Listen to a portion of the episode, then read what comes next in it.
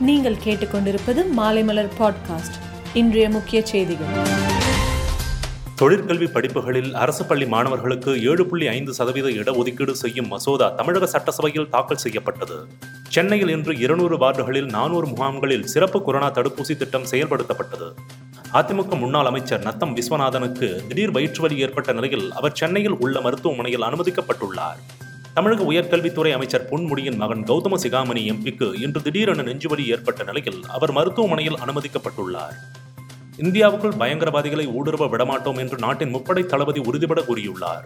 நாட்டின் பொது சொத்துக்களை பணமாக்கும் மத்திய அரசின் திட்டம் பற்றி காங்கிரஸ் விமர்சித்ததற்கு நிதி மந்திரி நிர்மலா சீதாராமன் ஆட்சியில் இருந்தபோது நாட்டின் வளங்களை விற்று காங்கிரஸ் லஞ்சம் வாங்கியது என்று பதிலடி கொடுத்துள்ளார்.